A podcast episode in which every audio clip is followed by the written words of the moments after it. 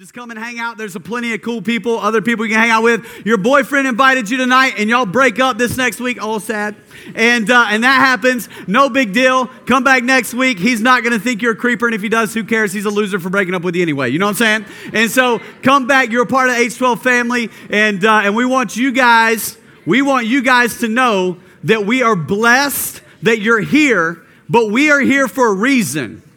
We are here for purpose. And I believe tonight that if you listen, you pay attention, you engage, you invite yourself into what we're going to talk about tonight, I promise you, you will be challenged and your life will be changed if you open your heart up to God. Now, uh, how many of you guys in here are athletes? You play sports? Uh, I was an athlete in high school. I played, I played uh, football, wrestling, and then I also played baseball, which was my favorite sport. And, um, and, and, and so now I'm old and I play softball. And, uh, and yeah, that's why that's what old men play and um, and girls. And so um, and so I play softball now. And and occasionally when we would be taking batting practice, things like that, you know, some of the balls that, that we've been using over some time, they would begin to get spots in them like this, like like this, and and we would begin just to kind of like kind of peel away at the ball and we would begin to rip the cover off the ball because inside of the ball, once you rip the cover off, is this very tightly wound yarn. And you guys can see the yarn that's right inside of there. And this yarn wraps around so tightly around the, this little core of a ball, which is on the inside. It's about this big, a little smaller than a golf ball. In the core inside of a baseball, the core inside of a softball is actually what gives it its power, what gives it its lift, what gives it the distance on the ball. So, literally, leagues can dictate how hard people hit the ball based on the core of the ball that they use in that particular league. So in different softball leagues you go play in, some of them have 44 core balls. Some of them have 46 core balls, depending on how hard they want the center, how strong they want the center of that ball to be, because the stronger it is, the farther you can hit the ball. And I think that that is something that is so relevant to our lives and who we are. See, the truth is, just like in a baseball or a softball, the core is what makes it go. The core of it is what matters. Then what is at the core of who you are is what matters. Your core matters.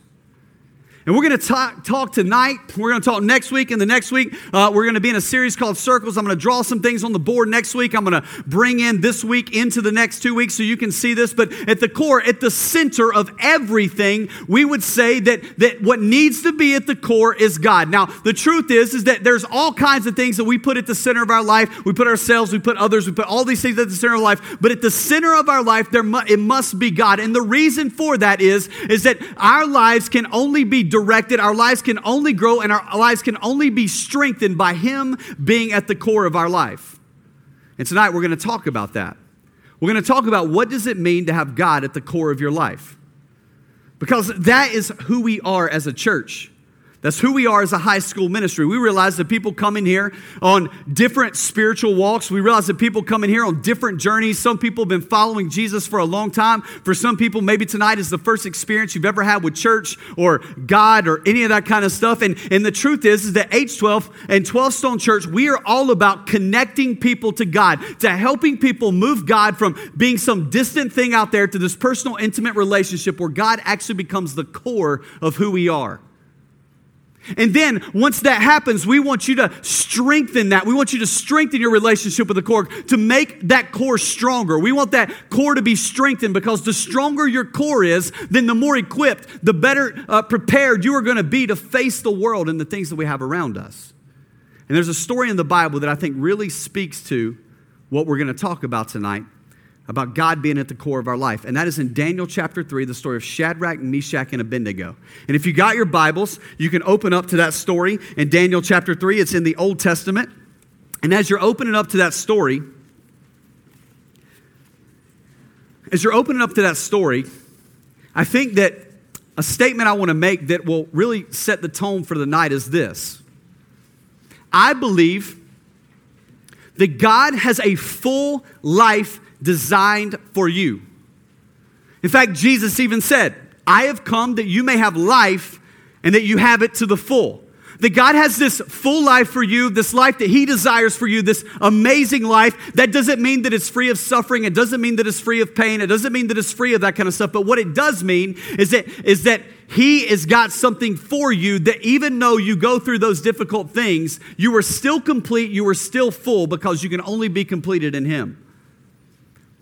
And so the reason we're having this conversation tonight is this we're having this conversation because when I look out and I spend time with students and I have conversations and people set up meetings with me and I sit in my office, I find that most students, even students who call themselves Christians, even students that are active in the church, are not living a full life. And I think that the single greatest reason for that being true is that God is not at the core. He's not at the center. And I want to talk about that as we get into this story. And I want to read this to you. And I want, I want to kind of break it down as we go through. And I'm going to read most of chapter 3 here. And, uh, and so I want you to follow along with me in your Bibles. Listen to what it says King Nebuchadnezzar made an image of gold 60 cubits high, six cubits wide, and set it up in the plains of Dura in the province of Babylon. Let me explain what's going on. Daniel, the book of Daniel, was written during the Babylonian Empire. The Babylonian Empire is considered the greatest empire that has ever existed. The Babylonian Empire controlled more land, more territory, more people. There was more power under the Babylonian Empire than any other empire that has ever walked on the face of the earth. And Nebuchadnezzar was the king. He was the most powerful man in the world. Every single person in the world had to submit to the authority of King Nebuchadnezzar, and his primary city of the Babylonian Empire was this place called Babylon. Now, Babylon was basically up in a, a hilled and mountainous area, and down in sort of the middle of Babylon was this plain. And the plain, the flat land, uh, was this pla- was this called was called Dura, the plains of Dura.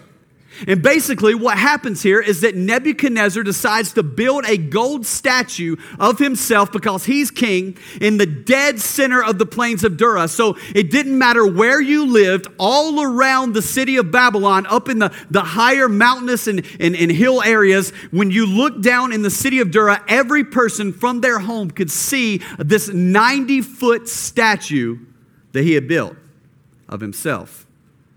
And what's cool about it is scholars, when they, when they kind of go and they look at this area, they believe that what actually happened is that as the sun would rise up, the sun would reflect off of the golden statue and it would create this thing to where no matter what you were doing during the day, your eyes and your attention would be drawn to, to this gold statue that would be glowing as the sun would rise, as the sun would set. And all throughout the day, it would be a reminder that Nebuchadnezzar was king. He was the man. And then he goes on and says this Then he summoned the satrap prefects, the governors, the advisors, treasurers, judges, magistrates, and all the providential officials to come to the dedication of the image that he had made.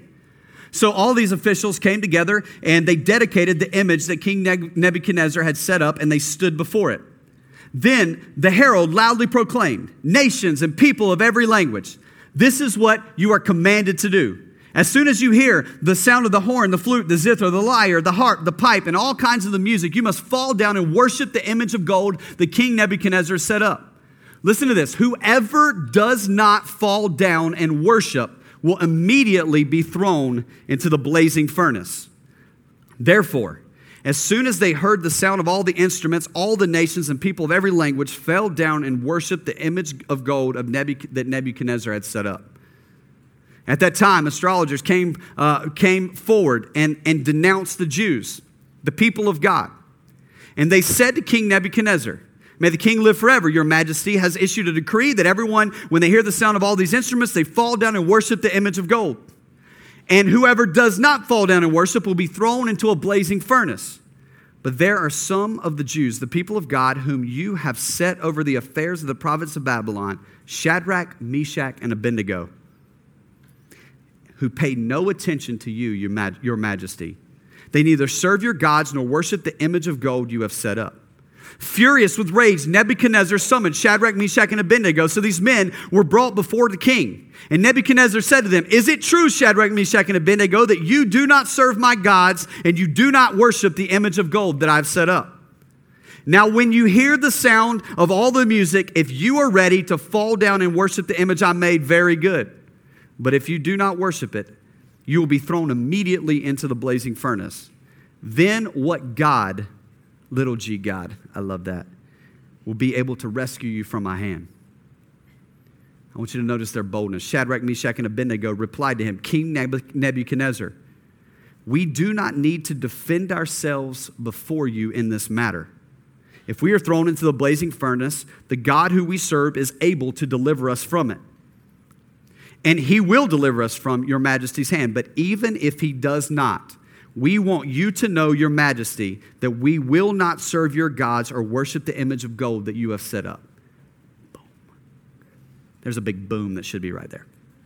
Verse 19, then Nebuchadnezzar was furious with Shadrach, Meshach, and Abednego, and his attitude towards them changed. So he ordered the furnace to be heated seven times hotter than usual and commanded some of the strongest soldiers in his army to tie up Shadrach, Meshach, and Abednego and throw them into the blazing furnace. So these men wearing robes, trousers, turbans, and other clothes were bound and thrown into the blazing furnace. The king's command was so urgent and the furnace was so hot that the flames of fire killed the soldiers who took Shadrach, Meshach, and Abednego up.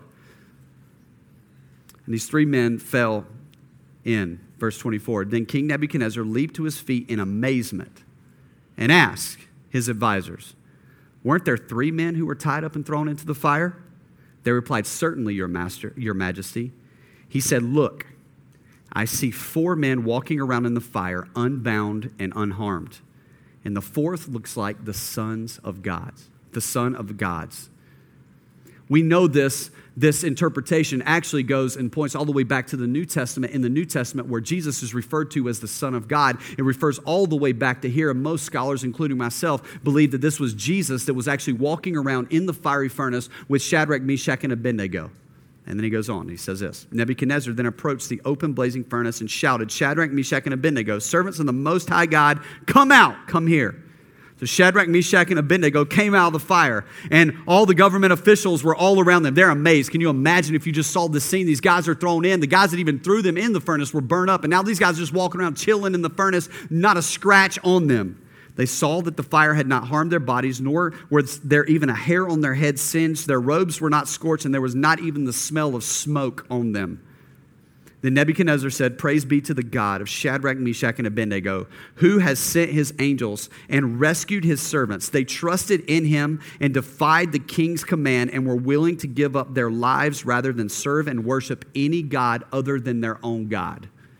They would rather die than serve and worship any God other than their own God.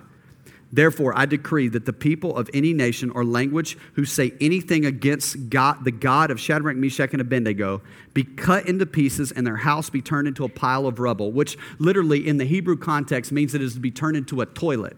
Literally, what Nebuchadnezzar is saying here is that, like, listen, if you don't worship and serve the God of Shadrach, Meshach, and Abednego, like, we're all just going to go take a big poop on your house. That's basically what he's saying. It's the Bible, man. It's good stuff. For no other God can save you in this way. Then, king, then the king promoted Shadrach, Meshach, and Abednego over the province, of the province of Babylon. We just read an entire chapter of scripture in here, and, uh, and, and everybody's still awake. Yes. Success. People are like, oh, you can't read all this scripture there, man. These kids can't handle it. No, you can handle it. What an amazing story. What an amazing story of God's favor. And this is what I want to do. I want to point out three different groups of people, three different people inside of this story, and I want to relate it to you and I want to show you how this relates to God being at the core of your life. The first thing I want to, the first person I want to point out in the story is King Neb. We're going to call him King Neb because King Nebuchadnezzar just takes too long. King Neb, uh, King Neb in this story, we're going to call King Neb an image builder. King Neb was an image builder. When you are an image builder, that means that you are at the core. King Nebuchadnezzar lived in a community, lived in a world that was all about projecting his image. It was all about projecting your image. What we know about Babylon is that Babylon was a perverse culture, it was a worldly culture, it was sexually driven, it was all about performance, it was all about getting to the top, it was all about success. Babylon was all about that, not much different from the culture that we live in today in America. King Nebuchadnezzar was all about projecting his image. He wanted people to bow down to him. He thought of himself as God, literally. And I know for us, we wouldn't say, man, I'm God. But oftentimes we live our lives in ways that would suggest that we believe that we're in control, that would suggest that we're the God of our own life. We don't want to submit to God because if we submit to God, then that means, and put God at the core of our life, then that means that I can't be at the core of my life. And Nebuchadnezzar was at the core of his life. He was at the core. And this is the temptation of every man and every woman. This was the temptation in the Garden of Eden. Adam and Eve are in the Garden of Eden. Satan tempts them not with a fruit, he tempts them with an idea. The fruit was a part of it. God said, You shall not eat from the fruit and the tree in the middle of the garden. Satan says, Did God really say that you cannot eat from the tree in the middle of the garden? They're kind of like, Well, yeah. And then Satan says this, But God knows that if you eat from this tree, you will be like him Adam and Eve immediately begin to think, God's holding out on me. What do you mean? You mean if I eat from this tree, I get to be God? Yes, that's exactly what I'm saying. The temptation was you can be the God of your own life. You don't have to have God at the core of your life. That is the temptation of every man. It was the temptation of Satan, the reason he fell from heaven. It is the temptation of every person in this room. It is my temptation. It is your temptation. We all want to be God of our own life. We all want to be in control. And this was the temptation of Nebuchadnezzar. I mean, we can even see it today in social media. Like, social media is all about us projecting an image, us creating an idea of what we want people to think about us. Like, none of us post our failures or bad pics on our Instagram or Twitter or Facebook or whatever. Like, do we? You know what I'm saying? Like, you take a pic, somebody, somebody posts a picture of you, right? And it's an ugly picture. What do you do? Delete, untag, like you don't want your image to be marred because somebody else caught you on a bad hair day. You know what I'm saying? Now I don't have much hair, so that's not that is never my problem. Like that, that's how it is. And so, so in social media, it's like that. I mean, it, it's about projecting an image. And so we say things, we do things. We, we long for likes, we long for follows, we long for retweets. Why? Because we are trying to build our image. We're trying to build up who we are. We want other people to be like, dude, that guy is popular. That guy has a lot of friends. That guy is noticed. You, you ever posted a picture before and like, like a couple hours later, it's got like no likes or no retweet? You're like, dude, I'm going to delete that mug right now. You know what I'm saying? Even the whole idea of selfie. It's all about me being at the core, you know? It's all about me. The whole idea of selfie. We are all about projecting an image. Listen, I believe that the greatest, single greatest barrier to God being at the core of your life is the image that you want to project that your image is the single greatest barrier to God being at the core of your life. It's about building yourself up, it's about putting yourself on the throne. About three or four weeks ago, I was speaking in Maryland at this thing, and some, some students that were called into ministry, they had this little session, and they, these kids were asking me questions. And one of the questions they asked me was this I thought it was a great question. I've never heard it worded this way, but this is the question Christians are at their best when blank, and Christians are at their worst when blank. I thought for a couple seconds, and this was my response Christians are at their best when they decrease, and Christians are at their worst when they increase. It's what John the Baptist said He must increase, and I must decrease is so countercultural. It's so countercultural to the way we live because our culture is all about us increasing, us being known, us making ourselves known. And this is something that King Nebuchadnezzar was all wrapped up in. The second group of people I want you to look at this at this is this. I want you to look at the crowd. King Nebuchadnezzar was an image was an, was an image builder, the, the crowd were image bowers. The crowd was image bowers. I want you to notice this accusation right here in the passage. Notice what it says. They single out Shadrach, Meshach, and Abednego. They say some of the people of God have not bowed. Who are they? Nebuchadnezzar says Shadrach, Meshach, and Abednego. Here's the question Where were the other people of God? Where were they? They were certainly present. There were thousands of people who followed God, thousands of people who would have been present in Babylon, thousands of people who would have worshiped the one true God. Where were they at? How come these guys were the only ones singled out? I'll tell you why because the crowd bowed. The crowd bowed. And you know what I've learned? The crowd always bows. The crowd always bows. I mean, you guys just started school again. Here's my question there are hundreds of churches in Gwinnett County, thousands of students that go to student ministries and church every single weekend. Yet, if I was to ask you the spiritual temperature of your school, you would not be shouting on the rooftops about it. Most of you don't know many people in your school that are sold out for Jesus, yet thousands of them, thousands of people all over Gwinnett County go to church that would call themselves Christian, call themselves followers of Jesus, call themselves follower of God. What is the deal? Why is that true? Because they bow. They bow the crowd always bows. Pressures come, they bow.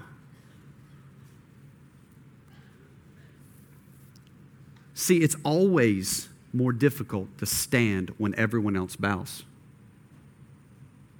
It always is. When you're at the party and everyone else is bowing, it's not easy to stand. It's not, I'm telling you, I've been there.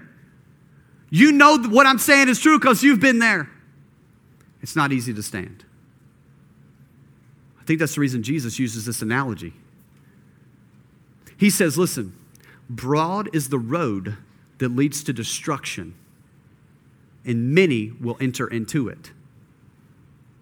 Broad is the road that leads to destruction of many. In other words, the way of the crowd is this way, and most people enter into it because that road is broad. It's easy. It is the path of less resistance. But in order to stand, you must go against the crowd.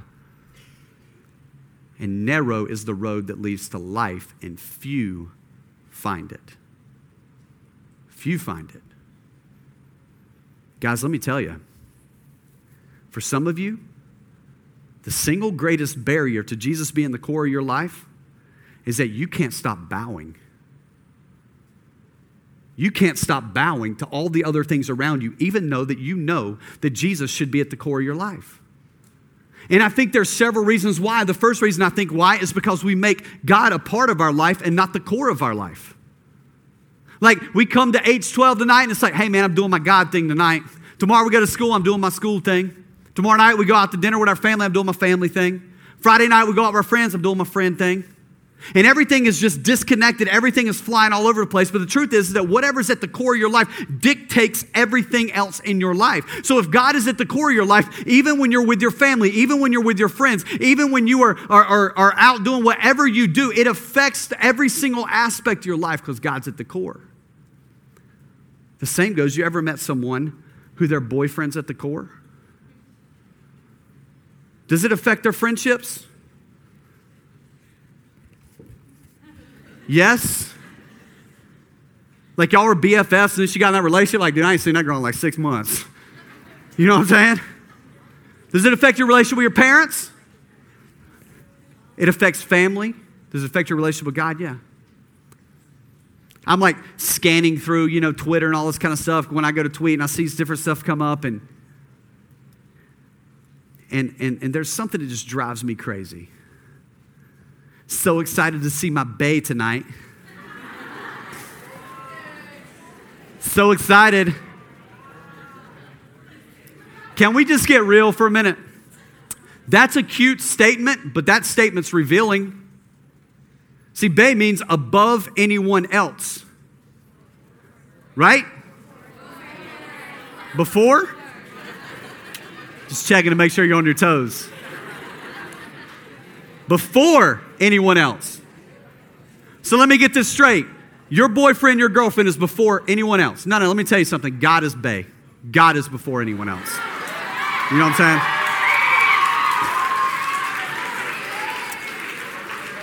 God is Bae. God is at the core. God is before anyone else. Listen, many of us are misguided. We're misguided, and we don't even realize it because we adopt the culture around us just like the people of God did in Babylon. Going against the culture is not easy. It is much more difficult to stand, and you guys know that to be true. And I want to challenge you to stand, and you cannot stand unless God's at the core. You cannot. When I talk to students who don't come to H12 anymore, and I say, Why did you stop coming? And they say to me, because I see these girls or these guys that go to my high school that come to H12, and at school they're not the same person that they are at church. At school they're doing all this stuff, and then they're at church like raising their hands, worshiping, and all this kind of stuff. And so I don't want to be a part of that. You know what I say to that? I say, shame on us. And you know what I also say? I'm glad those people are here so that they can learn about God, they can learn about Jesus, that their life can be changed, and that He could be the core of their life. Because if anybody needs to be here, it's the people that bow all the time so that they can hear a message like this and say, you know what, I'm not going to bow anymore. I'm going to take a stand. And I don't care how much it costs me because following Jesus is so worth it because that full life that I have will never happen if I keep bowing. It'll never happen. I got to stop bowing. Second reason people bow, I think, is because they can't handle the pressure. And I believe this your beliefs and your convictions truly rise to the surface when you're placed under pressure. Let me say that again, slower. Your beliefs and your convictions truly rise to the surface when you're placed under pressure. You're in a relationship, you get pressured to do things sexually that you know go against the core of your relationship with God. Your true beliefs and convictions come to the surface when you are placed under pressure. You get pressured at a party to drink, do drugs, name it, go down the list, your true beliefs and convictions rise to the surface. Finally, we got the boys. Shadrach, Meshach, and Abednego. They were not image builders, they were not image bowers, they were image bearers. Now, the truth is, the Bible tells us that as humans, we're all image bearers of God. We're all created in the image of God. But these guys were image bearers in the sense that they bared the image of God, that they bared who He was, that they carried, they represented who God was because He was at the core of their life. And there's some observations that I want to point out about these guys. The first observation is this these guys had status. These guys had status. If anyone had the right if anyone had the right to try to draw attention to themselves, it was this guys. When you back up in Daniel and you read Daniel chapter 1, the Bible tells us that these guys were the most handsome guys around. These guys were good looking. You know what I'm saying? The Bible says these guys were 10 times wiser than any person in the land during this day. 10 times wiser. God's favor was on them. Not only did they look good, but these guys were smart. If these guys felt like they wanted to build themselves up, these guys had the temptation to do that. But they didn't. Second observation is this Shadrach, Meshach, and Abednego knew where the line was and would rather die than cross it. Guys, listen, for these guys bowing, this was not just going to cost them like a few friends. This was going to cost them their life for standing for God. The cost was great. Truthfully, if, if I was to build a statue of myself and place it in this room right now and say, now listen, and I had a gun in my hand, I said, listen, if you don't come up here and bow before this, like I'm taking you out. What I know is this that some of you guys would bow. The fear of death would be enough to get you to bow. But for many of us, we bow for far less. And these guys already knew where the line was drew in the sand, and they knew that they would not bow, they would not cross that line, no matter what happened, even if it meant their death. And I even love what they say. They say, and this is another observation, they say, We will not bow whether God delivers us or not. We know He can, but if He doesn't, we're still not going to bow because of our commitment to Him. They lived their life as if someone who had Him at the core. Shadrach, Meshach, and Abednego, third observation, did not buckle when they were pressured. The fourth, uh, that uh, they were willing to serve God whether He delivered them or not. And the fifth was this God was not a part of their life, He was their life. God was not a part of their life, He was their life. The cool thing about this story is that this account is the first recorded account of religious persecution in the history of the world. Biblical scholars and secular scholars agree. The first account of, of, of religious persecution in the world. Now, it's prevalent now. Thousands of people are killed every month for their belief in Jesus around the world. That's true. First account of religious persecution. I love this. In Daniel chapter 7, the word persecute is used a couple chapters later. The Hebrew word for persecute, listen, listen. The Hebrew word for persecute means this to wear out. To wear out. There is nothing more that the enemy would want to do than to wear you out. Because when people are worn out, they bow. They bow. And the only way to stand is to strengthen your core to put God at the core and to strengthen the core because the stronger the core is, the further you will go. Just like the stronger the ball is, the core and the ball is, the farther the ball will go. So, how do I strengthen my core? That's the question. I'm going to give you guys a couple things. The first is this you need to commit to spending time with God. That Thursday night is not, or Tuesday night now, Tuesday night is not enough of time with God to prepare you for the week. You need to spend time with God every day. You say, I don't know how to pray. I don't know like where to start. When, it, when you talk about spending time with God, well, well, we want to help you with that. That's, that's kind of our job. That's kind of why we're here. We want to help you figure that out. If you've never read the Bible before, open up to the book of John. Start in the book of John. Start reading the Bible. Start spending time with God. Get connected to H12. Secondly, get connected to H12. Get connected here. Man, you may be here and you're like, dude, I don't know anybody. Listen, there's some awesome people here. Amen? Y'all, y'all know? Yes. Yes. Y'all are awesome. You need to get connected here. And even though you may not know anybody, doesn't mean that there isn't like someone here that's amazing. And there are plenty of ways for you to get uh, access to getting to know people. And we want to help you do that. That's a part of our job. And we're going to talk a little more about those ways next week in our message next week that I'm pumped for. And then the third thing is this Get involved deeper than you are right now. No matter how deep you're involved right now, get involved deeper.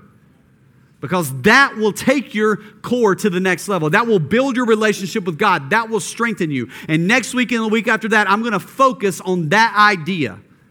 Go deeper than you are now. And it's going to be awesome. So here's my question for you guys What most accurately describes you? Are you an image builder? Are you an image bower? Are you an image bearer? And I want to encourage you tonight to get things right with God, to put Him at the core.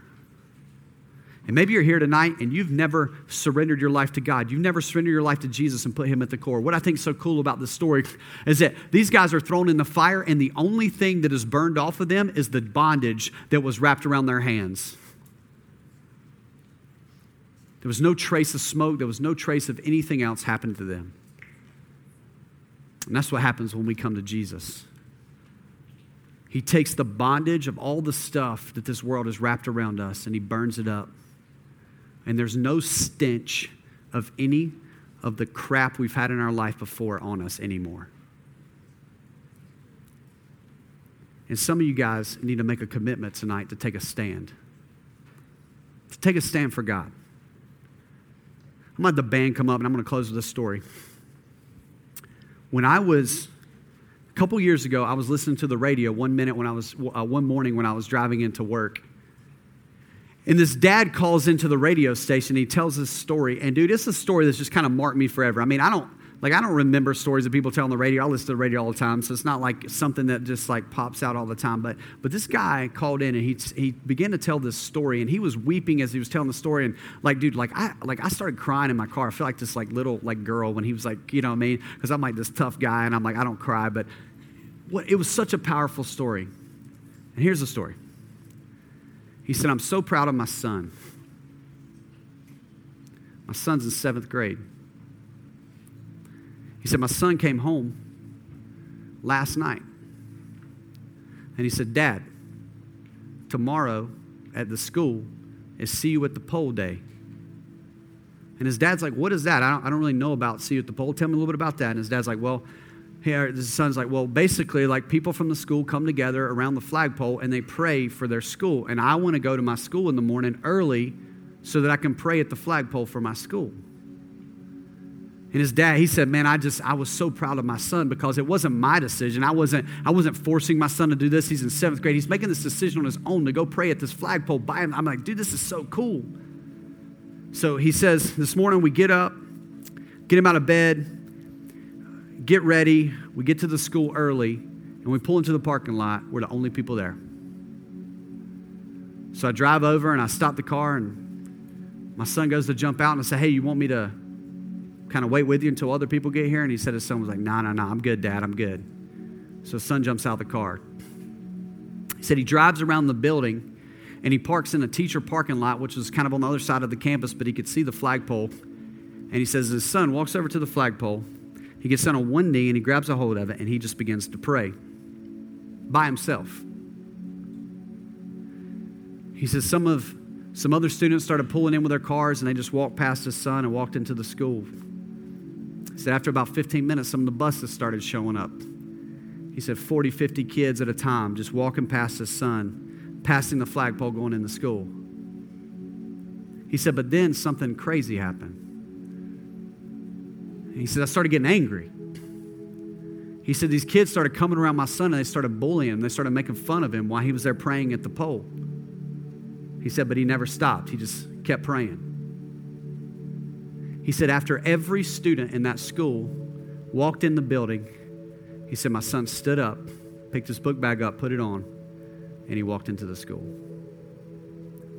Nobody else showed up that day to pray at that pole. How easy would it have been to follow the crowd? Some of you guys need to make a decision on who you're going to stand for and who's going to be at the core of your life because tomorrow is the second day of school.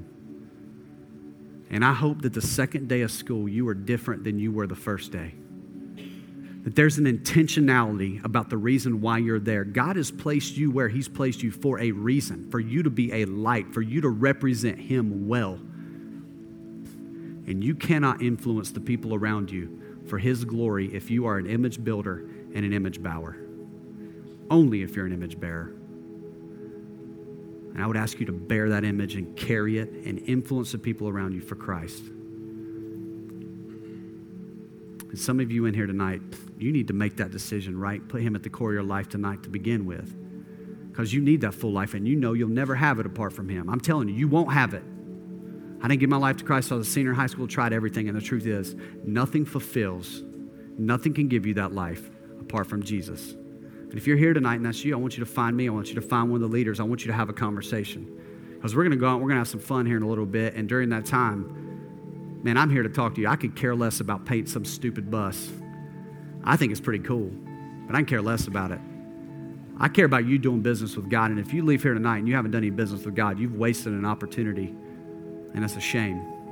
And I'm telling you, next week, we're going to be bringing the heat. It's going to be awesome next week, and the week after it's going to be awesome. Then we have our back to school bash. We got it's going to be insane, and you need to stick with it. You need to commit. You need to grow. You need to chase after it. And so this next song, as they begin to play, I want you to do business with God tonight. If you got to get somewhere by yourself in the room, get by yourself. If you got to come up to the altar and bow down up here, come and bow down before God and say, God, I'm tired of bowing to all these other things. I'm going to bow down before you. If you want to sit in your seat, if you want to do whatever, respond in whatever you see fit, whatever way you see fit during this last song. God, I want to pray over these students. I ask God that your favor would be on their lives, that you would change them from the inside out, Lord, that they would that they would make a decision to stand when everybody else is bowing, that they would make a decision to take the narrow road that leads to life versus the broad road that leads to destruction. I pray, God, that tonight these students would make a commitment to stop being image builders, always concerned about what other people think about them and about the throne that they're trying to sit themselves on, and that Lord, that they would that they would stop trying to increase, and God, that they would say, Lord, we want you to increase, I'm going to decrease. God, decrease us tonight and increase in us, we pray. Be at the core of who we are. In Jesus' name, amen.